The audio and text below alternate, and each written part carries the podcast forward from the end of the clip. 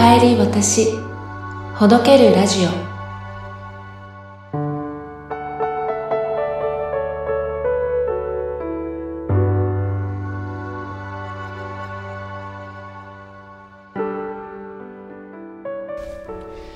皆さんこんにちは、大竹春菜です。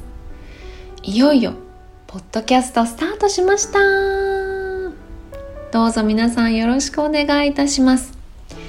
えー、ずっとね音声配信したいなと思ってたんですよね。で、いろんなアプリを、えー、試したり、自分がリスナーの側に立ってね聞いてみたり、いろんなことを試して試行錯誤してたんですが、このポッドキャストというね環境を使って皆さんに、えー、私が日々感じていることとか学んだこと、気づいたこと、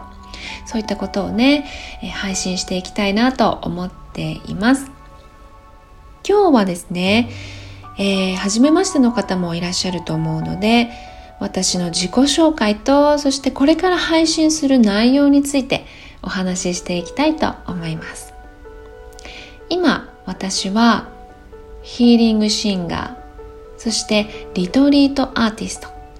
セルフラブソングコーチとして活動をしています。そのすべての根源になるミッションですねがあるんですけど、それを今からお話しします。自分を愛すること、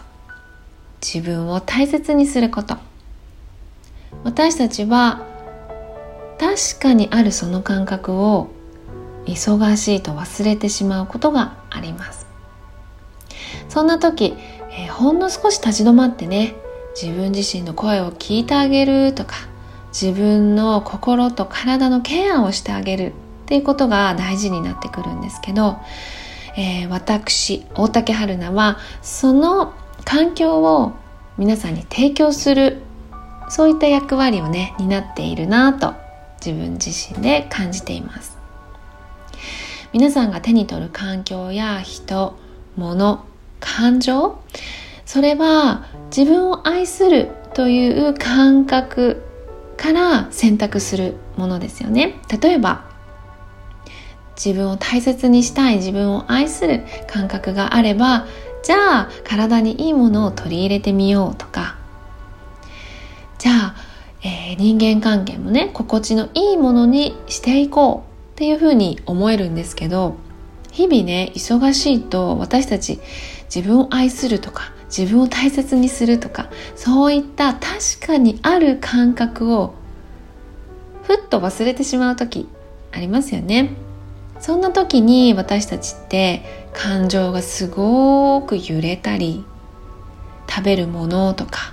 自分が住む環境とかもなんかごちゃごちゃしてきたり、人間関係もなんだかこう絡み合った糸みたいな感じでね、ほどけないってなったりするんですよね。そんな時にほんの少しいちにちじゅっぷんとかでも立ち止まる時間、なんか緊張している体とか心がふーっとほどけるような時間を作る。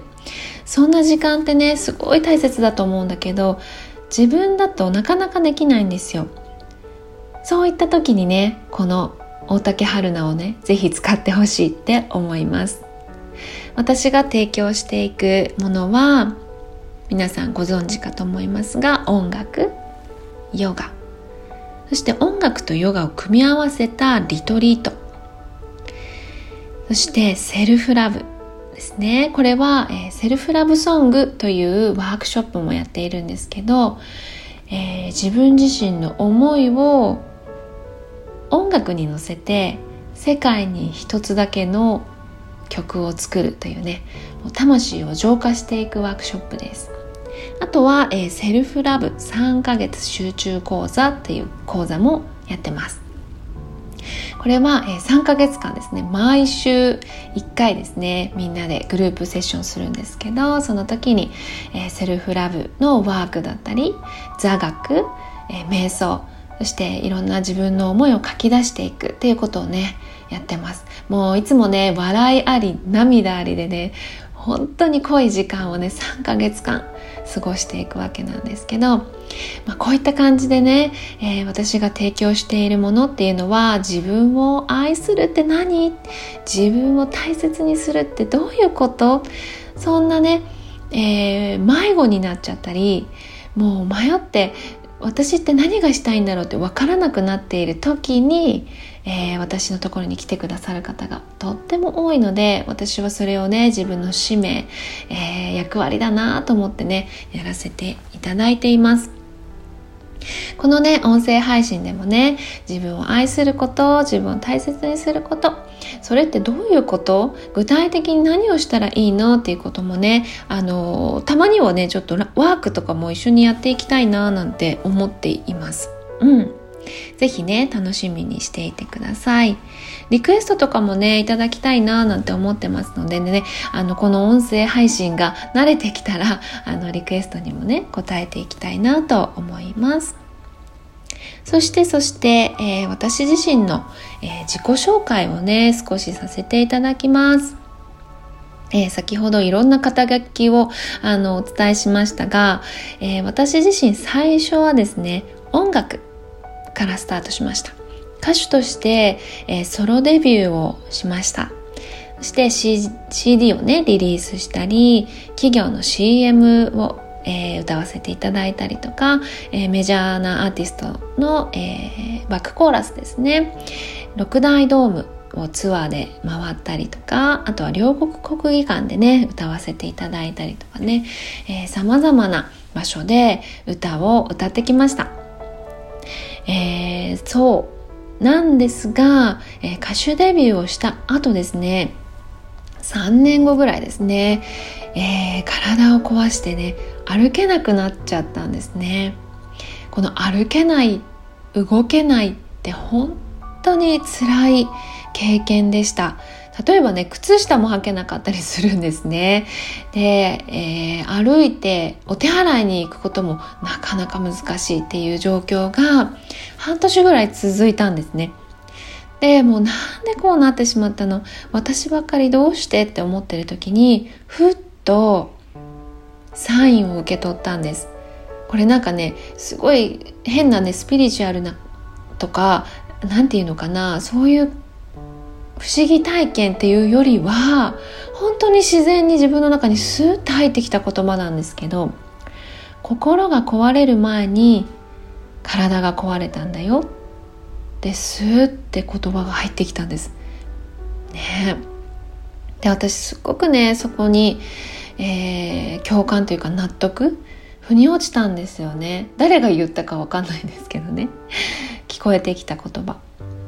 すごく腑に落ちて、ああそっかと思って、じゃあ体は痛くて動けないけれども、じゃあ心はまだ健康だから、じゃあ心の方もちゃんとフォーカスしてあげたらさらに体は良くなっていくんじゃないかって思ったんですね。で、そこからエネルギー療法だったりヒーリング、自分自身がカウンセリングを受けたり、東洋医学、そしてヨガの哲学を学び、えー、さんねんかんねかけていろんな学びをして、いろんななんかね修行とかもしたんですね。滝に打たれたりとかね断食修行とかしたりして、まあ、いろんなことをしてきて、えー、さんねんをかけてその痛みを完治させました。で、久しぶりにねあの外もう晴れ渡ったねすごく綺麗な空の中で走れた時は本当にね嬉しくてね涙が溢れました。もう一人でねなんかガッツポーズしながら泣いてましたね。もう外から見たらめっちゃ怪しい人みたいな感じなんですけど、本当にねその体の痛みはただ体が 痛, 痛みをね悲鳴を上げているだけじゃなくて、心の方にもフォーカスして、えー、治そうと思ったことが本当に自分にとっていい体験だったんですね。そして、えー、心と体の深いつながりを、えー、知ったことで、私はヨガの講師としても活動をスタートさせました。日本やタイ、インド、ニューヨークでトレーニングを積みながら、えー、もともとやっていた音楽とヨガを組み合わせたツアーというものをね始めたんですね。その時はちょうどね、あのー、日本の最大手のホットヨガスタジオが常温のねヨガもやっていたんですけど、そのホットヨガスタジオたくさん全国にあったので、全国ひゃくにじゅっかしょを回って、えー、音楽とヨガの融合したレッスンを開催していました、えー、そこからですね、えー、結婚出産を、えー、経験しまして、今はその音楽とヨガを組み合わせたリトリート、最初の方にもお伝えした自分を愛するとか自分を大切にするってどういうことっていうのを体感するためのリトリートを開催したりとか、えー、あとはセルフラブ、えー、セルフラブについてのさんかげつの講座だったり、セルフラブソングというね魂を浄化する世界に一つだけの、えー、自分自身に歌う歌を作るというねワークショップを開催したりしています。えー、全ての根源はですね、えー、自分自身が、えー、体を壊してから心とも向き合わないといけないなと思った時に、えー、ヒーリング、自分をね癒したりとかトラウマを解放したりとか、えー、そういったね癒しや解放の中で、あ、自由に生きる、自分らしく生きる、自分を愛するってこういうことなんだって私自身がすっごく体感したんですよね。